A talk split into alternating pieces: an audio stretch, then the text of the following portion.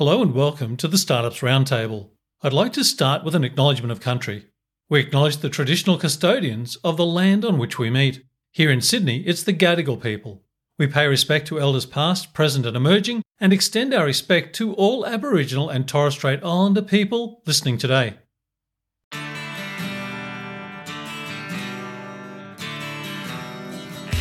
Hello and welcome to the Startups Roundtable. I'm your host, Tony Hackett and today I'm speaking with UniCreate co founder and CTO Kiran Kumar, and he gave me valuable insights into innovation, decision making, and collaboration. UniCreate is an AI driven data company, and we have plenty to talk about. So let's meet Kiran. Kiran, could I ask you then to get us underway, maybe give us a little bit of your background and what you're up to right now with UniCreate? Thanks, Tony. So, my name is Kiran. I'm CTO and co founder at UniCreate. I've been coding for the better part of my life. I've uh, worked on multiple technologies, domains, products for over two decades. On a more personal level, I'm into martial arts, health, and fitness. All of this, you know, I feel brings a lot of balance to everything that I do.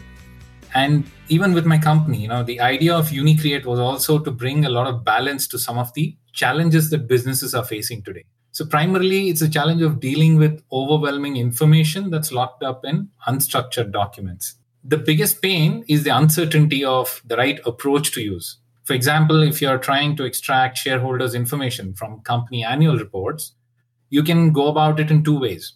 Either employ hundreds of people to manually extract it, or you can get a technical team to use automation tools or products that are pre trained for the particular use case. But when the documents tend to have rich diversity in structure and layout, both these options become unmanageable.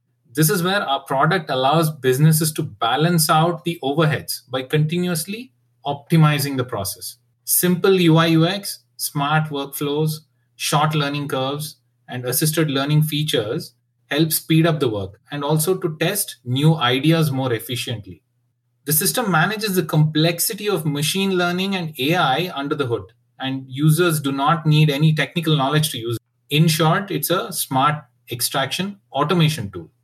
It's a powerful tool too, Kiran. I've had the great fortune to see the, the work that you do and the team do. And I, I want to come to that, but I want to take you back a little bit first. Can you go back to starting UniCreate and how you and your co founders came together and what did those early days feel like, those first steps? I was in the uh, development world for a long time, worked on multiple products during my early years. I built everything from a trading platform for the National Stock Exchange of India to transport systems automation to occupational health and safety systems in South Africa. But a lot of these product requirements were given by the companies that I worked for. And somewhere deep down, I had this feeling that there could be more to designing the products that I built.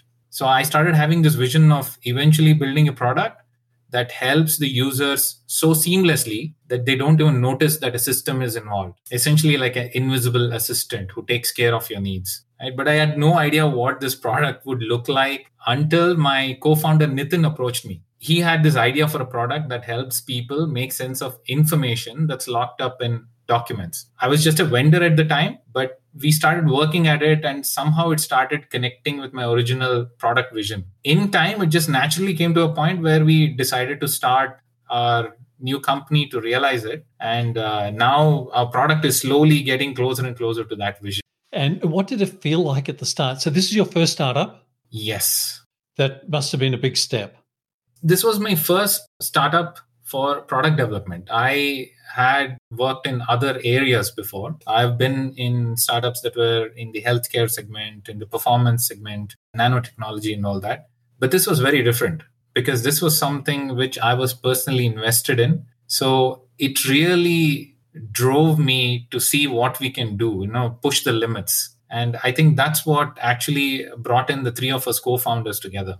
Even Rakesh, our third co founder, is somebody that I've known for a couple of decades now. And he was also driven by this whole vision of something that we could build ourselves, you know, use all of our energy and creativity to do it. And when we looked at this idea originally, it was very different, by the way, from what we have today. But that whole uncertainty somehow fueled us about what we could do. And when we started off, we were finding our feet. It was quite the journey you know figuring ourselves out how to work together. You know we all come from very different backgrounds the three of us and learning to work together and you know putting all our ideas together in a sort of synchronous manner and build something out of it. That was i think the biggest uh, challenge for us. That would have been quite the challenge i would imagine especially given that you knew each other a little.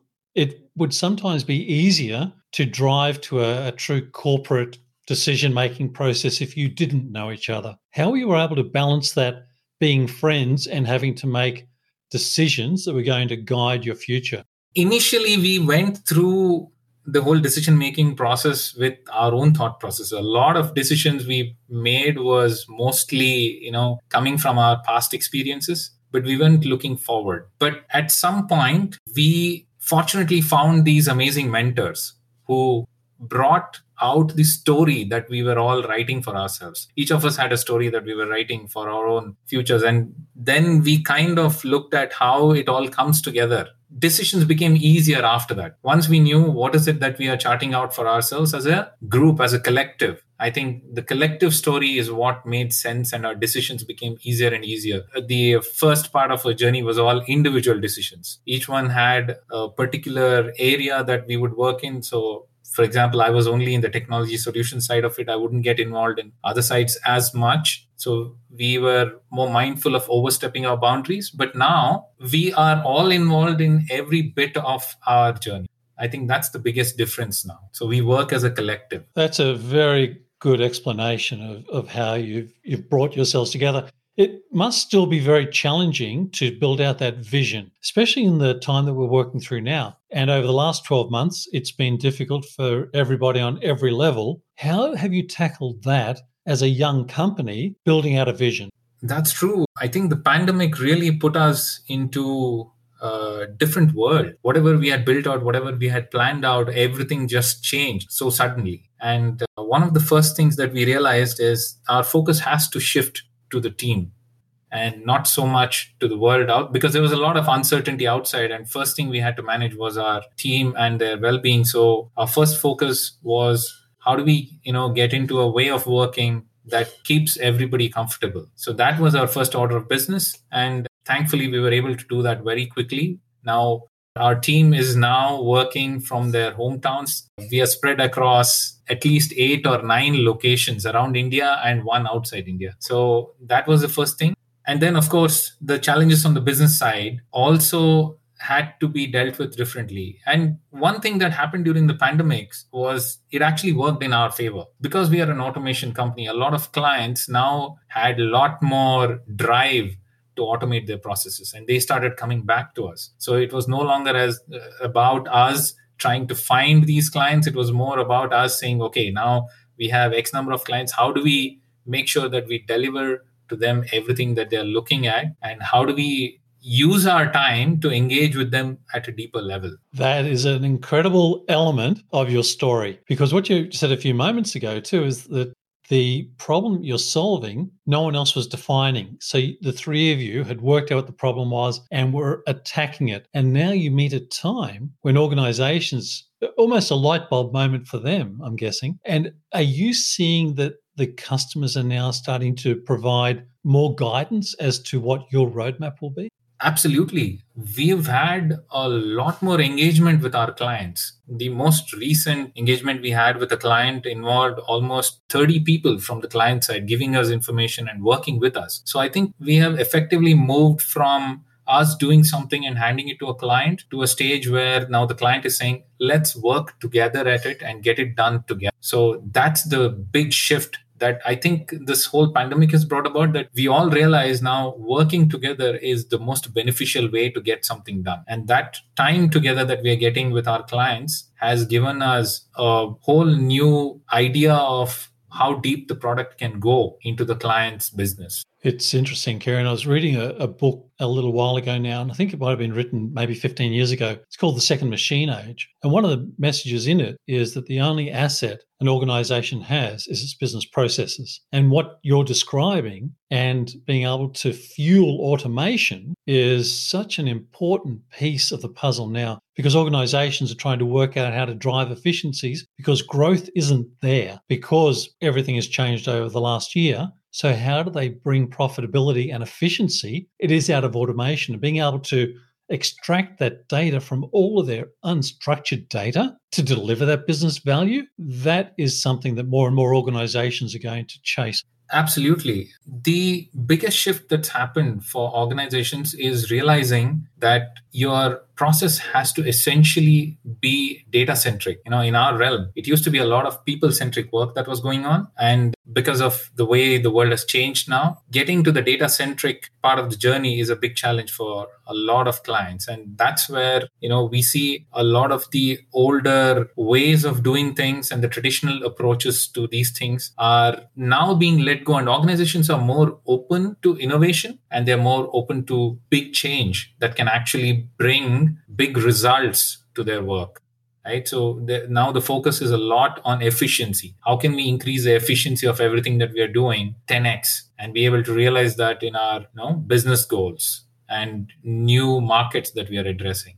You've just led me into my next question by saying new markets. When we first met, and I know that you have deep heritage in the financial services marketplace, when you start to think about adjacent markets or growth areas. How are you thinking about the other industries? So, when we started, we had actually identified a lot of different sectors that we wanted to address. But over time, we realized that when you focus on one thing, you're able to deliver much better. And that's when we zeroed in on the financial sector, right? Now we have a different approach to see which markets are more in alignment with what our product is doing. So what happens is a lot of opportunities come through because of our clients and our networks. And uh, I think clients tell us more than we can figure out about what works for them. And because our product is essentially domain agnostic, sometimes they'll look at it and they, they'll say, hey, you know, you could probably apply this product to this process in our industry. And then we will take it from there and explore along with them how far we can go. So that's kind of helped us expand outwards more organically rather than using our own thought processes and